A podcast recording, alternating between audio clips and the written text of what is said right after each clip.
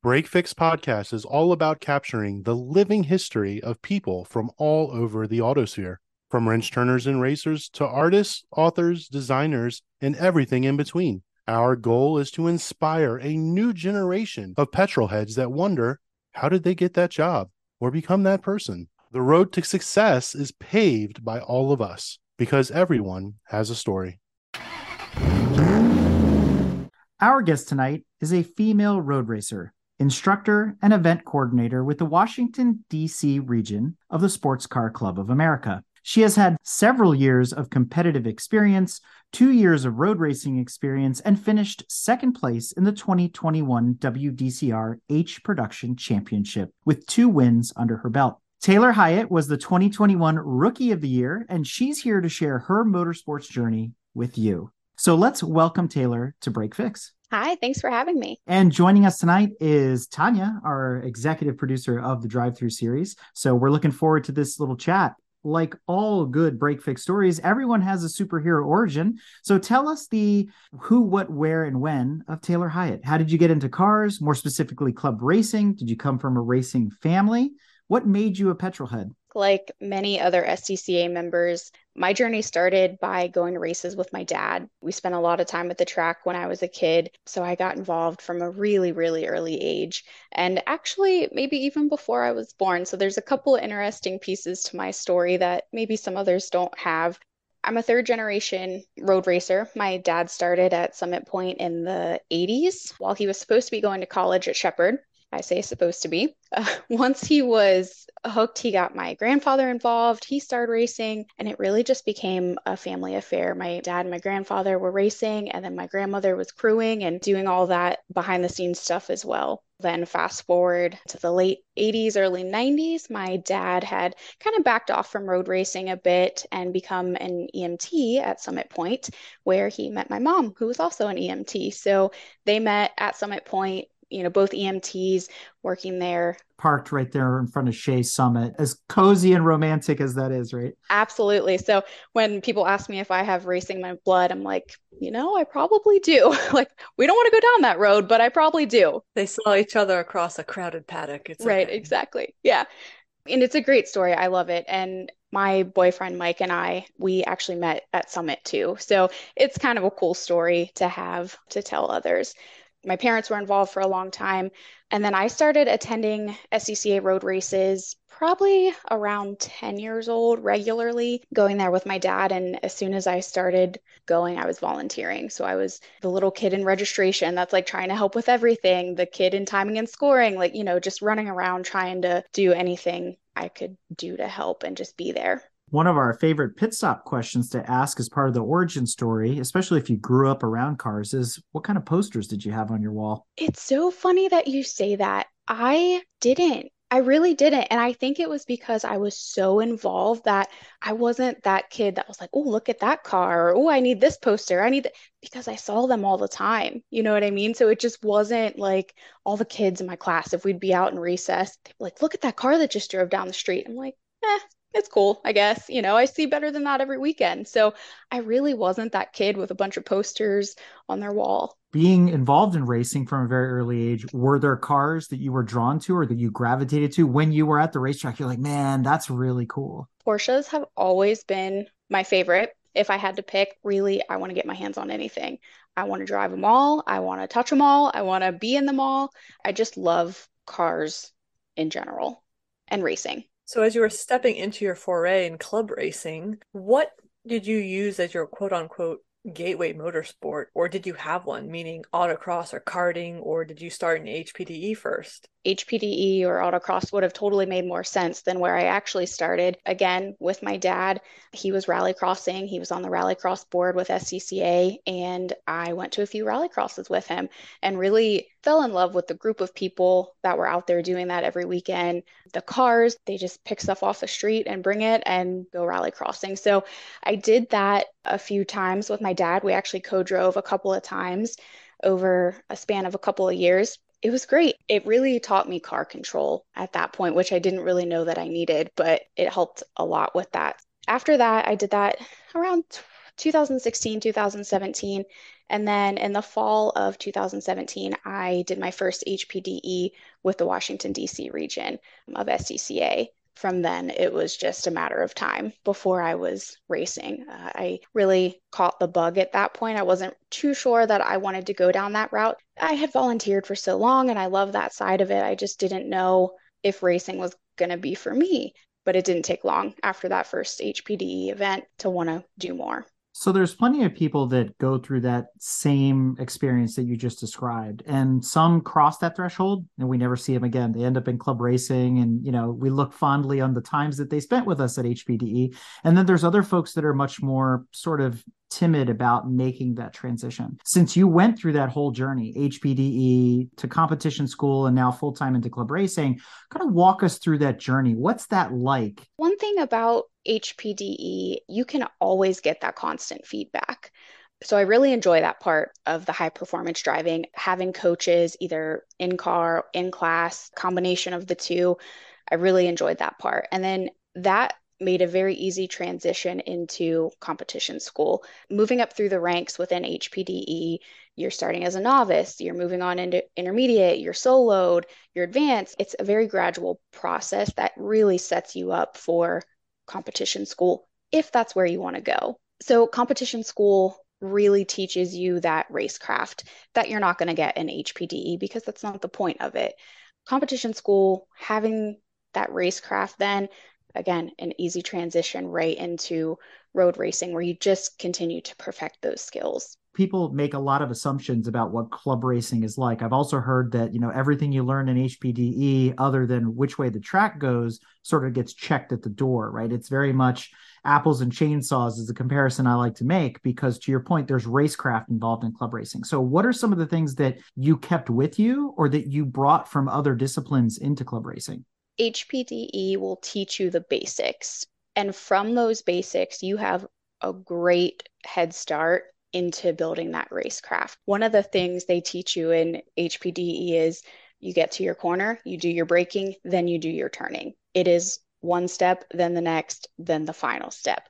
When you move into that racecraft, you've got to be doing all of those things at one time, but controlling the car at the same time. So I think you use all of those things you just have to get a little better at them, start moving those things closer together that they're teaching you, and not just step by step by step. It, it all kind of comes together and you're doing it all at the same time. And all of us on this call are HPD instructors as well. So you kind of realize that HPD is very tactical, right? To your point, step A, step B, step C, but club racing becomes very strategic. Not only are you doing all those things, you're dancing with the car, but you're being defensive, you're being aggressive, you're blocking apexes, you know, you're defending corners, you know, you're looking for other people's mess ups. Those are things that you learn pretty much on the battlefield of club racing compared to HPDE. They don't teach that, I guess, aggressiveness until you get to competition school. Absolutely. And another big piece of that is even if you're in advanced or in an open passing situation, it's very limited. People don't want to hurt their cars that they have out there. So even if you're in that open passing, it's so limited that you don't get the experience. And I will say that was one of the more difficult things to kind of get over moving into club racing. Someone might be next to you and you're not really aware of it until maybe sometimes it's too late. I mean, you really have to be aware all the time of your surroundings. You're not just waiting until you get to a straight and that's where everybody's going to pass you or you come out of the corner and you know to stay to one side or the other it is putting all of those things together but then also car can pass you in the apex. You're defending, as you said. I mean, you're never going to get that in HPDE, but all of those skills apply in club racing. Another big difference with HPD versus the club racing is even in those open passing groups when you've become, you know, super advanced, the cars are not the same. Like if you're in a club race and it's club racing E36s, okay, everybody's got an E36, the balance of power, they're all the same. Whereas in an HPDE, you could have a Lamborghini coming down in on you and you're in a Honda Civic. That passing experience is also going to be very different than anything you're going to experience in the club race setting. It is to a point. So I race in a multi-class group. We do have some of that speed differential, especially on the, the longer straights. and one thing I will say, I drive a 1987 Volkswagen Golf with all of like six horsepower, right? So when I was doing HPDE, I was hesitant to move into intermediate, into advanced because of the speed differential. I'm telling you, I have a really super strong left arm from all the point bys that I had to give. I drove my line, I was great. I have the skills, but my car is never going to keep up. One of the downfalls of HPDE that I would say there is that big speed differential, but you're going to have that in club racing at some aspect as well, just because a lot of SCCA is multi class racing. But one of my favorite stories about HPDE, I had moved into intermediate and I'm really thinking I'm just great, right? I'm doing good, I'm hitting all my marks, and this Mustang in front of me is just not moving in the corners, will not let me around on the straights, nothing. And I'm like, man, I don't I don't know what to do. I'm gonna have to pit because I, I can't learn anymore just following this Mustang. Seriously, 80 horsepower, keeping up with this Mustang. So we come out of turn 10 at Summit and I see this hand just ever so slowly move up the left side of the car and give me a point by. I still had an instructor in the car. And I looked, I'm like, can I do this? And he's like, absolutely, go for it. So I passed this Mustang in my Volkswagen Golf. I had no idea what to do with myself. And he's like, just keep going. So, you know, of course, the Mustang had to back off going down the straights. But after that, I never saw that car ever again. My point is, don't ever think that just because you have a slower car that you can't go do HPDE. Everybody has a spot. 100%. Now, in your journey, you became a coach at some point. Did you do that before or after you went to club racing? So, I am a instructor for the comp school within oh. DC. Yeah. So, I went through comp school, got my race license, did a year road racing. Then I moved into a trial run being an instructor for the comp school. And then this will be my first solo year as an instructor for the comp school. Do you see yourself going back to HPDE as an instructor there too? I get car sick, so I don't know that that's a possibility. The comp school, we're outside of the car because most of the cars don't have eh, passenger seats, but it, maybe at some point I just don't know if I could do that. That's a lot of trust in somebody that you don't know. And I praise you guys for doing that. I had a lot of really, really great instructors in the car with me, and they were fantastic. But for me, I just don't know if that's an option. But the instructing for comp school outside of the car, absolutely, I'll continue to do that. How does that work exactly? We meet Saturday morning, kind of just go over the basics with the students. We do some orientation laps, and then they're basically sent out in their cars for an open session in their group. So the instructors go out to the corner stations and watch for certain things. That early on in the day, it's do they know the line? It's as simple as that. I mean, you have to know the line car control. Are they in control of their car at all times? Later on throughout the weekend, it's are they defensive? Are they too aggressive? You know, are they safe? Can they keep up? All of those types of things that you want in club racing. The racecraft, you really can't get to at that point. It's a very short weekend, but you can see potential and see where there's maybe some things that need fixed. So it's really just outside of the car coaching, meet up with the students and give them feedback on what you think that they could do better or how well they're doing on the track. So, in this progression path, there is a side step, and many people don't think to take it along the way to club racing, which is time trials, which is kind of my sweet spot because coming up through autocross and also through karting, kind of similar in the sense that qualifying is super important in karting. Autocross is all about beating the clock. So you put the two of those together, you get time trials. And qualifying is very important to the race itself, not necessarily the race craft that comes after, but where you're positioned on grid is really important. Now, granted, we can't all win the race at turn one, but makes a big difference when you're at position three and position 17, right? How do you feel about time trials? Is it a step that more people should take before going into club racing, or do you just sort of send it and figure it out along the way? You know, I think it's whatever they feel most comfortable with. And and I will probably say this a lot throughout the evening. Everybody has a place, whether that is rallycross, autocross, karting, club racing, HPDE, or time trials everybody has a place and you just have to be comfortable with what your skills are what car you have what safety equipment you have. You know there are some people that don't want to take that big step into club racing because there's a lot of stuff that comes with that a lot of safety equipment, a lot of car prep, a lot of rules. It's not as easy as, oh, I'm advanced in HPDE, time to go to club racing. You really have to have the drive to do that. And I think that's why we see a lot of people not make that transition they're in advanced for a long time and just don't make that move because I don't think it's for everybody. I think some people just really want to drive their cars fast and not have that risk of as much damage. You know what I mean? In club racing, it is wheel to wheel, should be no contact, but we all know things happen. There's just not that big of a risk with HPDE, which is great. I love that there's that option. Time trials, again, that risk is increased a little bit, but not as heavily, I would say. And I don't have a lot of experience with time trials, but again, I think everybody has a place. And if that's that next little bit of adrenaline you want, that's the place for you. So you've already talked about the car you drive. You've got a Mark II Volkswagen Golf. So welcome to the Volkswagen family. Yes. You're in good company here. And they do multiply, don't they? They just yes. keep coming. Why did you choose that car? Like, how did you get into that? So, a couple of reasons. One, it was really, really cheap and really easy to fix. My boyfriend Mike, he had picked one up in 2016 from a friend of ours and had completely redone the car and did his competition school in 2017. So we already kind of knew what we were looking at. We had all the tools, all the spare parts.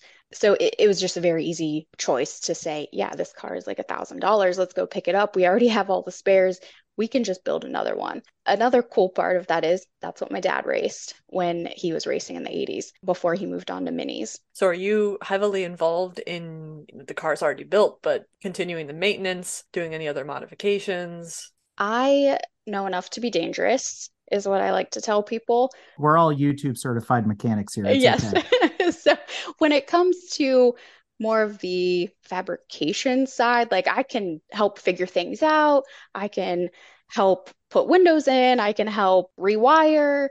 The mechanical side, that's not going to be a good scenario for anybody. So I let at least the people who think they're experts handle that. And my car's still running. So I'm okay with it. Somehow I feel like I was left behind my dad was involved in racing for so long and cars and raced and somehow I never learned anything about cars. I feel like I got left behind. I'm a little bitter about it, but at this point in my life, I should just leave that up to the professionals. We've talked about club racing, we've talked about the car. The next big part of this is classing. We mentioned in the introduction the H production class that you're running in. Knowing the GTIs, the Mark IIs specifically, they've been in SCCA forever, but they run in different classes. So you're an HP, but there's also GTIs and ITA and ITB and other classes. How do they compare? What does that exactly mean? Specifically, I can speak to the difference between ITB and H production because my car was originally an ITB car. That is very much, I won't say stock, but pretty close to stock. I mean, you can't do a lot you can make some minor improvements, but you're never going to get that speed, that extra horsepower, less weight, things like that. You're just not going to get that staying in an ITB class.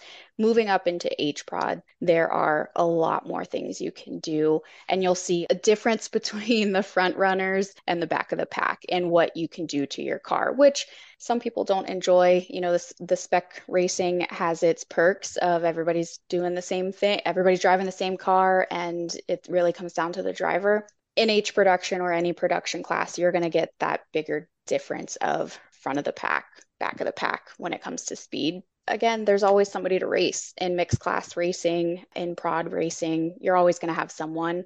I don't mind that so much, but as far as car prep, it just really comes down to the more you can do with every single piece of the car. We're always learning, regardless of where we are in the stage of our racing careers. So, talk about some of your biggest, what we call code brown or oops moments.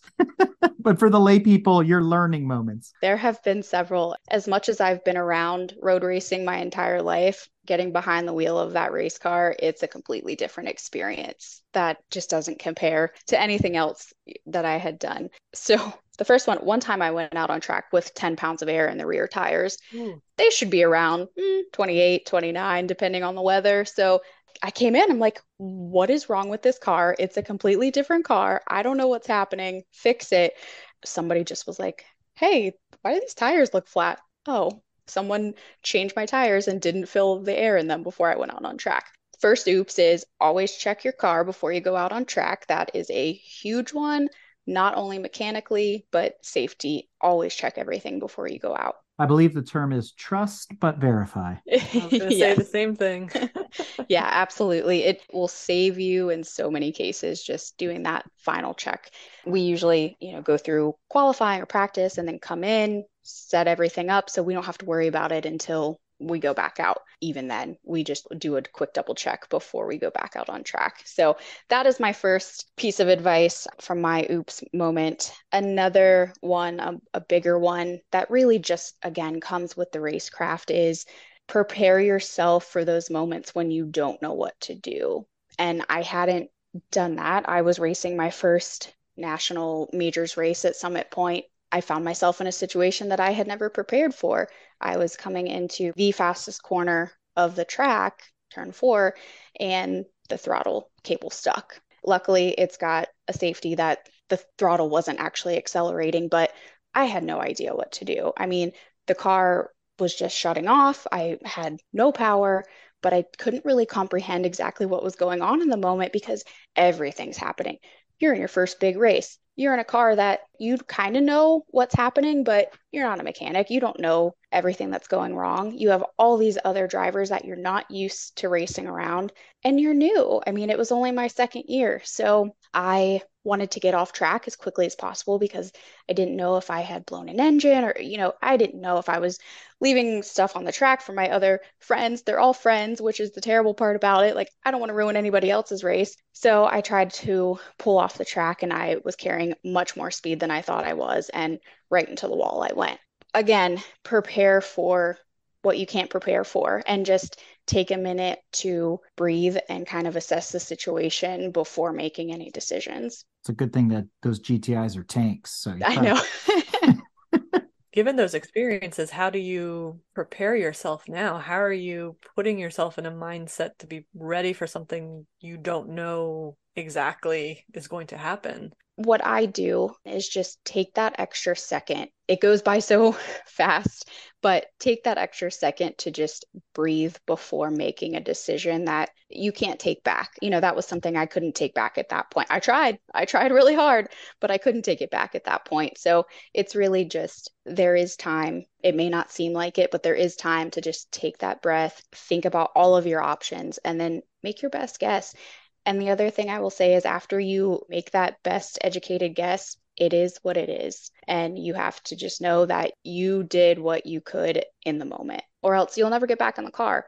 If you keep not thinking that you can make those types of decisions on the fly, you'll never do it. So make the decisions as best as you can and keep going. So, what does your racing schedule look like right now? This year, we are planning quite the season. It's very jam packed at the front. So, our main goal for this year is to race the SCCA runoffs at VIR. So, that is in the fall. And to do that, you have to qualify basically to go to that race. There are several options of how to get there, but the option we are taking is doing two national level events and two regional level events. So I will be racing at Summit Point two times in April, VIR once in April, Summit Point again in September, and then the national championship runoffs at VIR at the end of September. So, there's a lot of months between April and September. Yeah, so we are getting a new engine.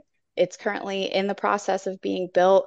We were hoping to get it in so we'd have it the whole season, but it's just the industry right now, it's rough. And we don't want to rush it. That's one thing we don't want to do. We don't want to have to put the motor in in a week's time.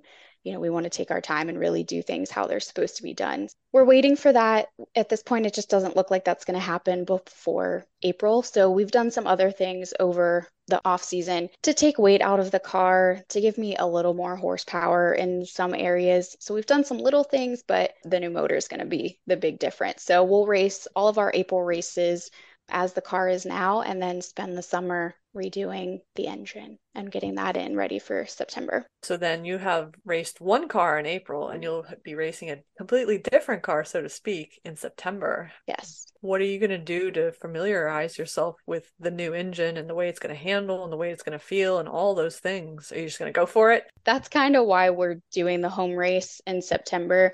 Technically, we don't have to do that race because we did a race late in October last season that qualifies us for this year. So we don't technically need that second regional race towards the end of this year, but it's our test.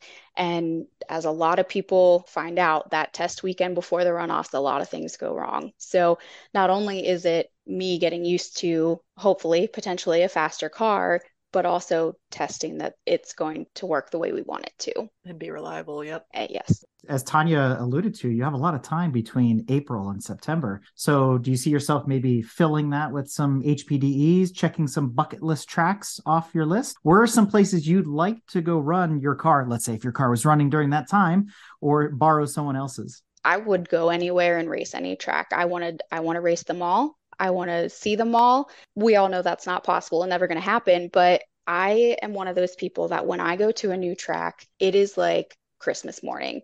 You're learning every single piece of that track. There are no expectations. You are just out there for the very first time learning everything. And that to me is the best lap you will ever have is that first time on a brand new track. I would love to go to all of the tracks. We are very fortunate where we live on the East Coast that we have so many good tracks around us.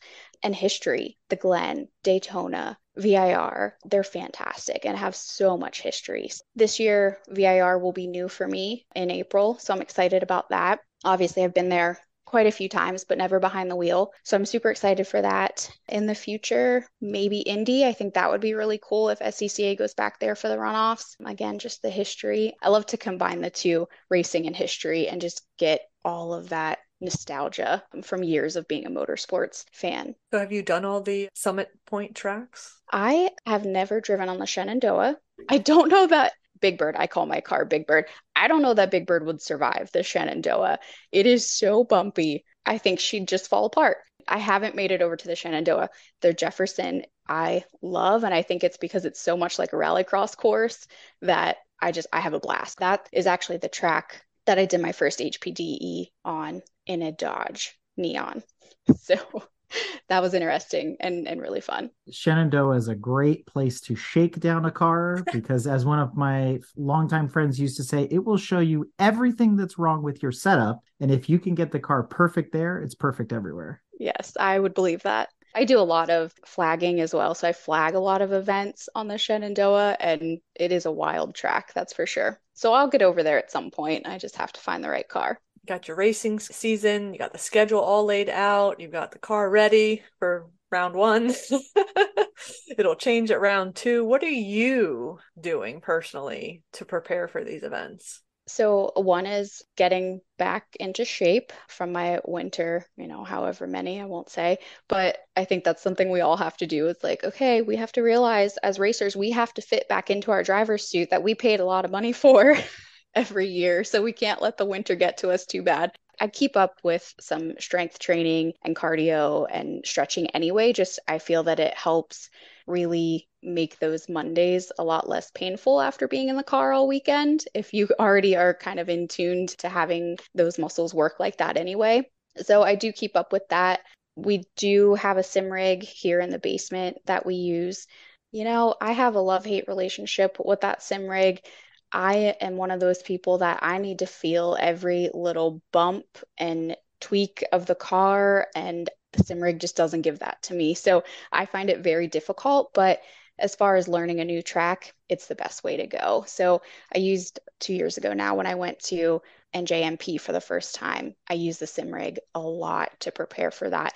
And it absolutely helps, at least with learning the track layout. So those are my two things kind of getting myself back into a decent shape and then, you know, getting some time on the sim rig. So any mental rituals did you go through to kind of prepare to get in that zone to get zened out or as soon as you put your suit on and your helmet on you just the calm washes over you and you're good are you implying that racers are superstitious as well Everyone is who they are. I will answer both of your questions actually. Mentally, I try to think about racing as little as physically possible for the entire week leading up to the event. If I think about it, I am so stressed out and so overwhelmed that come race day, I perform terribly. So I really and truly try to not think about like I won't even pack my bag for the weekend or I'll pack it like 3 weeks in advance because I can't think about it. I just need to live my normal everyday boring life and then Friday night, then I go to the track and start the whole process. Before that, I just get so worked up. Mentally, I just really try to not think about it. And then the morning of, I do, I kind of have to get myself in the right headspace of okay this is what's happening. And it kind of goes back to what we were talking about earlier with getting yourself in that mindset of i'm going to have to make decisions really quick. I'm going to have to concentrate. Like this is not your everyday life. It is so much different than how you're trained to think. It takes a lot. It is not easy to get yourself in that mindset and then as far as superstitions, I actually have a pin that goes on my race suit that my grandfather had for a very long time. It has been through my grandfather's comp school. I gave it and put it on Mike's suit when he went through comp school. I had it on my suit. And then my dad just went back through comp school last year after 37 years of not racing. He wore it on his suit. So it's pretty cool. We do have a little superstition that everybody wears it on their suit. Outside of all this, one of your other jobs is the charity coordinator at the WDCR, the Washington, D.C. region of SCCA. So, what does that role entail, and how can other people get involved in helping you with your job? I took that on last year, was my first year. As the charity coordinator, coordinator, I really just plan charity events during our regularly scheduled events to bring a little bit of giving back to the community. I like to say that most of us live, work, and play in. I think getting that many people together as many times out of the year that we get together, we should really be giving back to our communities. Last year, I planned three events one at a road race, one at an autocross, and we actually did a virtual event. And those funds went to the Boys and Girls Club, the local chapter near Summit Point, and then to the SCCA Foundation. We raised over $8,000 last year between those three events. So that was really, really cool to see that everybody kind of came together in a world where racing is not cheap. People are still willing to give to good causes in our local communities. So as far as helping, I am always, always, always looking for people to help me plan the events, help me staff the events, but also just get the word out there. It's really hard with how social media is and the algorithms to get this kind of stuff in people's faces. So just spreading the word when you see it is more helpful than you can even realize. Also, if you are a business or know someone who is willing to give products or services for raffles and things like that, that's a huge help as well. Really just about donations and help and spreading the word. So, if a young girl walked up to you today and asked, Why do you race? What would you say to her? I think I race because that's where I fit in. It's where I've always fit in. And I think everybody needs to find that place. And if you walk around the paddock at any motorsports event, you will see we are all alike. It doesn't matter what you look like, how old you are, what you do for work. When we step into that paddock, we are all so like minded. It's crazy. So I really just think that the motorsports industry is where I fit in. It's my people. They're my people. They're my family. I have made so many lifelong friends through racing that some of them I'm closer with than my own family. So to me, racing is about a place where you fit in. Not everybody plays other sports not everybody fits into those clubs or things in their schools. So this can be an outlet for anybody, male or female, to find a place to fit in. I think sometimes people have a preconceived notion automatically that motorsports equals science, tech, math, engineering. And so you have to have that kind of mind background to be involved in it. And that's really not the case. I think there's people of all walks of educational background that get involved in motorsports. I mean, obviously, there's a financial aspect to it that can be quite burdensome. So if we set that aside, is it obtainable no matter what or is it really geeky and techy like some people might think no i think like i said earlier there's a place for everybody and if that is you're a super tech smart geeky person that can be the person behind all the electronics or the data, all of that stuff that I want nothing to do with, there's a place for you. If you are that mechanic that wants to get your hands dirty and knows everything there is to know about an engine, there's a place for you. If you're the crazy ones like us who want to be behind the wheel, there's a place for you, whether you have a car, rent a car, find a friend, go buy a $500 car on Craigslist. Is that even a thing still? I don't know, but there's a place for you. And if it's not actually racing or being hands on with a car, there are so many other ways to get involved with volunteering or event planning. So many things, especially when you move into club racing, that is all volunteer. Most people don't know this that these events are staffed by volunteers there's a place for you no matter how techy you are, how non techy you are, budget, low budget, high budget, there's a place for you. And it dovetails off of what we talked about earlier, you know, the transition from HPDE into club racing. As a coach, you know, you see all walks of life come through the HPDE. For some people, it's a bucket list. They just got their new Corvette and they just want to drive it like it was intended to be driven and things like that. And you got the guys that are aspiring club racers and everybody in between. And what's funny is, what you mentioned about different people from different backgrounds, it comes through in their driving style a lot. I've had students that are art teachers and they're very passionate about how they drive and whatever. And you got these super techie guys from the IT industry and they're over analyzing their laps. And yes, I even had one student, I'll never forget. I turned to him at one point and I said, You fly airplanes, don't you? And he goes, How do you know? I said, by the way you hold the steering wheel. And he was like, oh, you know, and, and, it's just, it's sort of funny, these little things that you pick up on. But at the end of the day, we're all behind the steering wheel. We're all out on track together, communicating almost like bees in a way, right?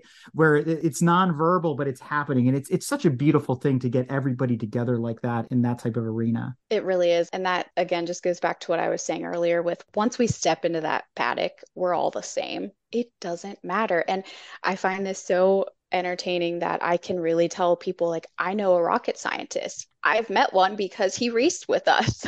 like you would never think that these people come out and race these cars and some of them are racing like Miatas, some of them are racing Ferraris, Corvettes, Porsches. It it doesn't matter. They just want to be in the car no matter what it is. I love it. That is probably the part I love the most. Just everybody really having the same mindset and wanting to go out and achieve the same thing. We all either want to go fast, learn how to go fast, control our car, race. We're all moving towards the same thing. And, you know, to expound upon that a little bit more and food for thought for listeners who are thinking about getting involved or still unsure or unclear how they can be involved. Even if you don't want to be a driver, like you were saying, there's so many other things pit crewing, flagging, EMTing. right? But even beyond that, if you have local racing organizations like the SCCA, you can be involved in the club itself, on the committees. There's plenty of newsletters that go out and artwork, if you're a graphics artist, things of that nature that you can be doing, the event coordination, like you said, journalism, even writing mm-hmm. articles, recapping the events. I mean, maybe you can even get into broadcasting there's commentators during the right. races i mean probably about every profession in the world can somehow be tied into motorsports and they're like you said there's a home for everybody depending on what you're interested in those are the people we're looking for all the time we have racers yeah, could we have more? Yes, absolutely, we could have more, but it's the people to run the events. We need them. And I think the problem is people come as a volunteer and they get hooked and now they want to race, and we lose them as a volunteer because now they're racing. That's what happened to me. I'm not nearly as involved as I used to be because now I'm racing.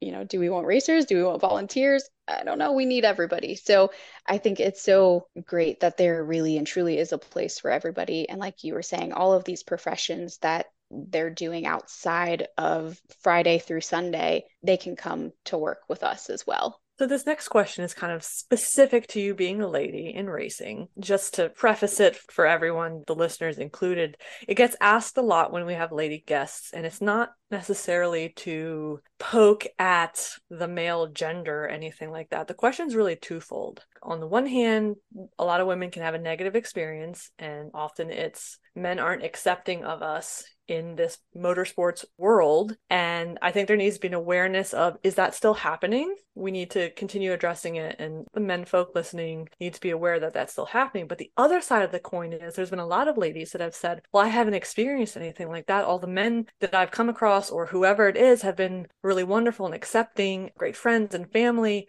And so ladies also need to be aware of that because if that's a barrier to their entry, it's good information either way. So what has your experience been? Have you had any of the negative? Has it all been positive? I feel like I have been so lucky to have probably 98% positive. I feel very fortunate. And part of that is, I think, growing up around it. I know the language, I know the vibe, I get it. I know the people to be around, the people not to be around. Like growing up in it or being in it for a long time, you just kind of get a feeling of that. So it's a little easier.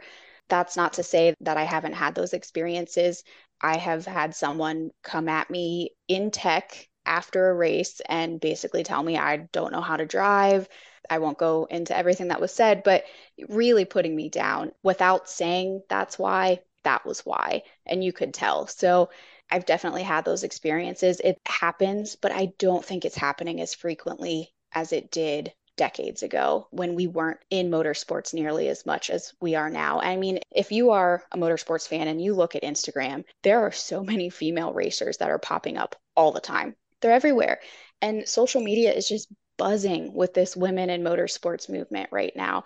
And that's thanks to a lot of really great women racers that came before us, some of which you've had on your show here. I think we're very fortunate.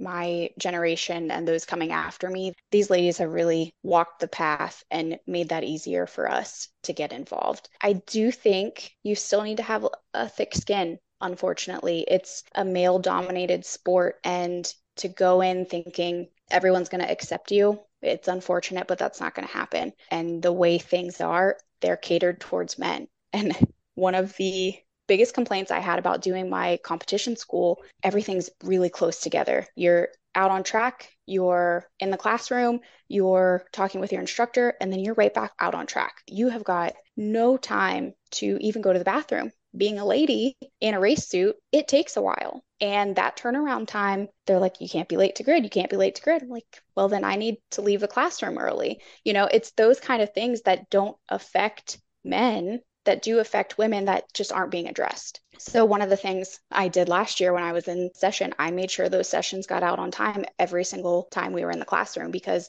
they needed that time. And we have at least two females going through the school this year. And I will be doing the same thing, making sure that I can help accommodate them in whatever way is necessary. You hit on something really important about what's going on not only in this sport but other sports. But one of the things i like to remind people is motorsport is one of the few if not the only like truly i want to say non-discriminatory sport in the sense that it's co-ed. It doesn't matter your background your ethnicity your beliefs your faith whatever it is it's accepting of everybody because again going back to the earlier part of the conversation when you're behind the wheel you're an object on that track with other objects buzzing around you. So it's really interesting when you look at that from that perspective which brings up a conversation about how to invite more people to the paddock. You know, a lot of people say, well, if, if I see you, I see me, one of those, you know, see you, see me type of situations. And that's important. So, how would you change racing if you were a queen for a day to make it more inviting to people, especially women? That's a really, really tough question. And I think that's why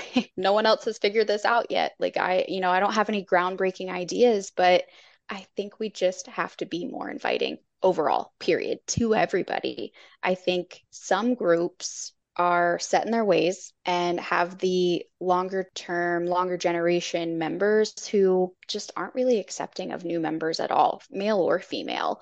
Some of those things come into play. I also think some of the barriers are safety equipment, racing suits, say. That is something very new to the market that racing suits are being made for females, Nomex underwear being made for females.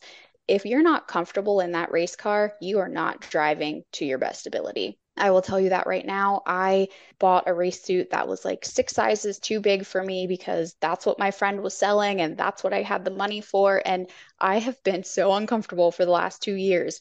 And I finally, OG Racing just helped me get into a brand new ladies suit. And I can't wait to be in the car with that. So I really feel like a lot of these issues that are specific to women need to be addressed before they're going to want to come race with us. But I will say that suit was on the higher end of the suits, even though it's maybe the same quality as some of the lower end suits on the male side. And it's funny you bring that up because it's actually a systemic problem across yes. motorsports in general. And we actually interviewed Paige and Kelly McReynolds from McRae Motocross, and they saw the same thing in off-road motorcycle racing and they started to develop their own suits and gear and things specifically for women so that's also kind of cool that that sort of transition is happening in the industry as well as more and more women are coming to the paddock you know every weekend. So it's an excellent point that you bring up. Absolutely. And i think several decades ago when the lyn st james of the world was making this path for us,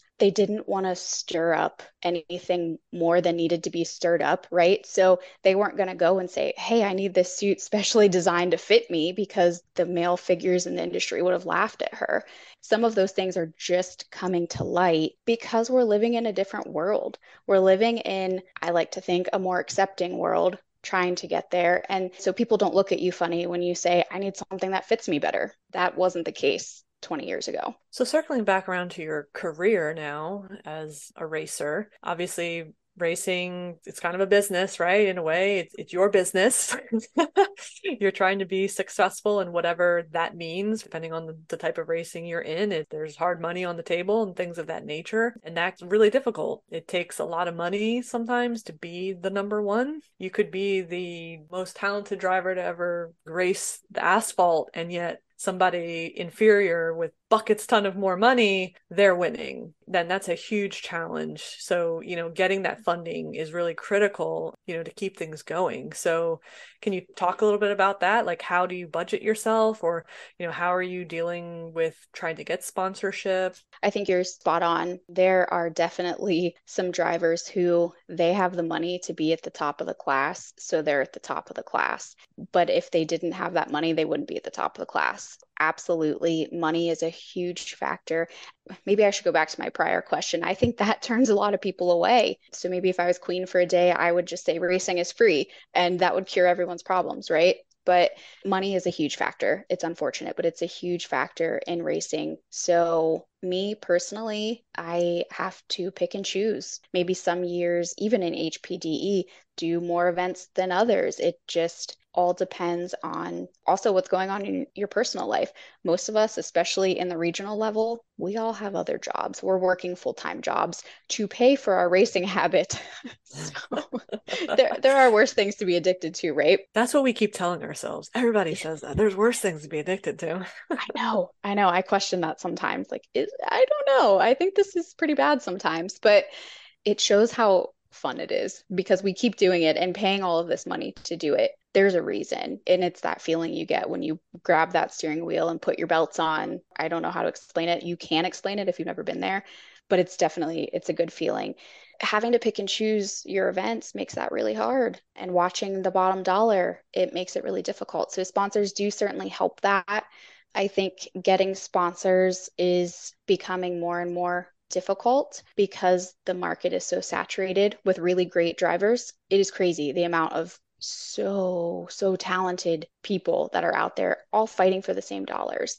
Mostly when looking for sponsorships, we find a brand or a company or business that we enjoy working with, we enjoy or use their parts. We have worked with them for some time and we reach out to them and just say, hey, we've been buying parts from you for three years. Do you want to help us out? Do you want to sponsor our team? Do you want to give us a discount? Like most of the time, what you're getting is discounts on either products or services, which is great. It is fantastic if you can get those parts at a discounted cost or safety gear at a discounted cost. That helps. Every little penny helps. And then you can put that towards your entry fees and your gas and your tires. I just really reach out to those businesses that I believe in I'm not going to work with someone who I don't believe in. I don't like their parts. I don't like how they work. I'm not going to do that. So find somebody you really like and just see if they're willing to work with you. And then once you build that relationship a little bit, they might be more willing to give you more the next year, or maybe they'll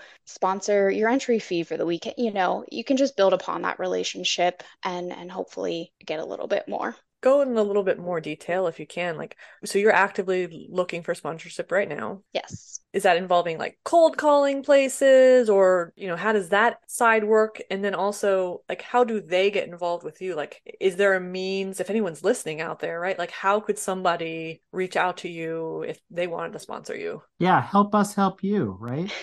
yes, absolutely.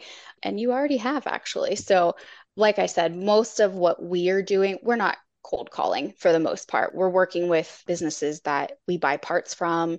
Again, OG Racing, they have helped the DC region for years and they always help the drivers out if they can. So we've been buying stuff from them for years. They help us. So it was really just reaching out to those businesses that were already buying parts from or getting services done from. We did reach out to a couple local places. I think that tends to be the best option as well. I mean, if you're calling up like Napa, you're not really probably going to get a sponsorship from them or even a discount because they do the higher level sponsorships. Right.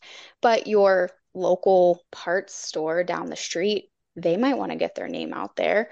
So go to them. And especially if you have someone in your local community that you know that has a business, go to them. You can never get anything but a no. That's the worst that's ever going to happen. And I really had to learn that and and be okay with asking people for money. It's hard, especially knowing the economy we're living in right now. But you also have something to give them. You have an endless amount of people that you can advertise to. Every single race or HPDE or rallycross, I mean, how many people are there that are going to see a sticker on your car or follow you on social media? You have an endless amount of people that you can advertise their business to for them. So, and do events, you know, take your car out there, do events with them, that sort of thing. Companies really, really enjoy that. I don't do as much cold calling. I just don't know that that works. It might work for some people. I, I do know some people that do that. You have to have a lot of time on your hands to do that. That's not for me. But as far as if people are listening and really like my story, I thank you for that. And you can certainly reach out to us. We would be more than happy to speak with you about what we have to offer to you and what kind of partnership we can build. So with all that comes goals. So what are your goals? Do you want to go pro? Do you want to go to World Challenge? You see yourself in IMSA, maybe at Le Mans one day? Where do you dream to be in motorsports in the next five years? Uh, so listen, I'm 30, right? Like no one's knocking down my door for an IMSA ride, or I'm I'm not going to be running the next Indy 500. Okay, so my goal is yes, to do some fun racing things, but really my goal is to help ease that path for other racers. That's what I feel that I can do. I feel like I can build my experience, build my racing skills by racing myself. Like I said, my goal this year is to go to the runoffs and hopefully do well there.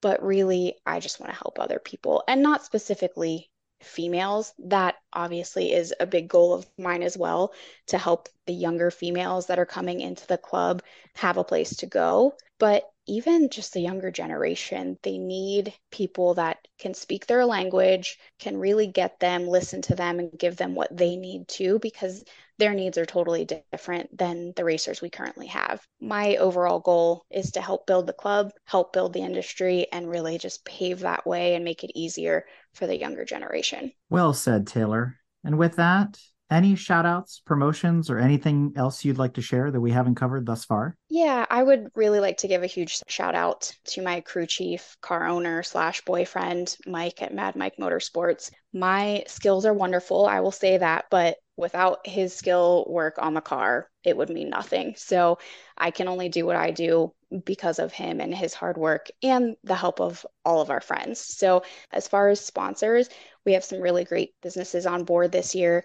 So, OG Racing for all of your safety gear needs, of course, uh, New German Performance, Autobahn AutoWorks, Half Fast Motorsports, and then Koenig Wheels are all on board to help us already this year. So, we appreciate them. And then we just hope that everybody can tune in to the 60th running of the SCCA National Championship runoffs at VIR. That will be televised via YouTube. So you can certainly watch that. Look out for us uh, during the H production class. Do you have any charity events coming up? We will have our big road racing charity event during the Labor Day Spectacular at Summit Point. We've been doing that charity event oh my gosh, probably 15, 20 years. So that is our big event. That's where most of our funds come in. But then we will certainly work to get some other charity events thrown in there with autocross, rallycross, and at least a virtual event as well throughout the year. Well, we definitely need to continue to encourage young drivers of all walks of life, and especially the ladies. This helps keep the various disciplines of motorsports we love intact and growing. Currently, Taylor's goal is to build relationships with businesses and products she believes in, in turn, helping them to increase exposure and drive sales.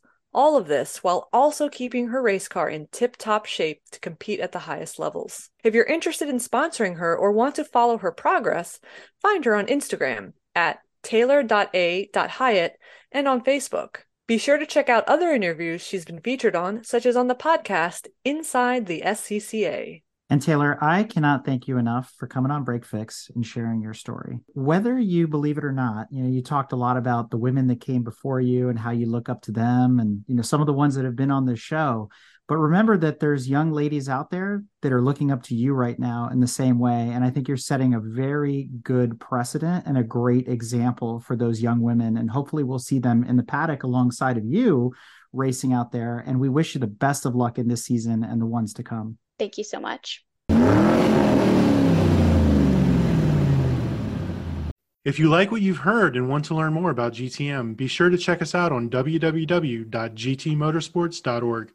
You can also find us on Instagram at Grand Touring Motorsports.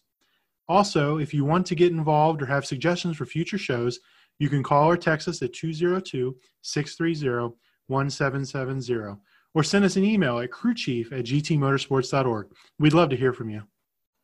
Hey, everybody, Crew Chief Eric here. We really hope you enjoyed this episode of Break Fix, and we wanted to remind you that GTM remains a no annual fees organization. And our goal is to continue to bring you quality episodes like this one at no charge. As a loyal listener, please consider subscribing to our Patreon for bonus and behind the scenes content, extra goodies, and GTM swag. For as little as $2.50 a month, you can keep our developers, writers, editors, casters, and other volunteers fed on their strict diet of Fig Newtons, gummy bears, and monster. Consider signing up for Patreon today at www.patreon.com forward slash GT Motorsports. And remember, without fans, supporters, and members like you, none of this would be possible.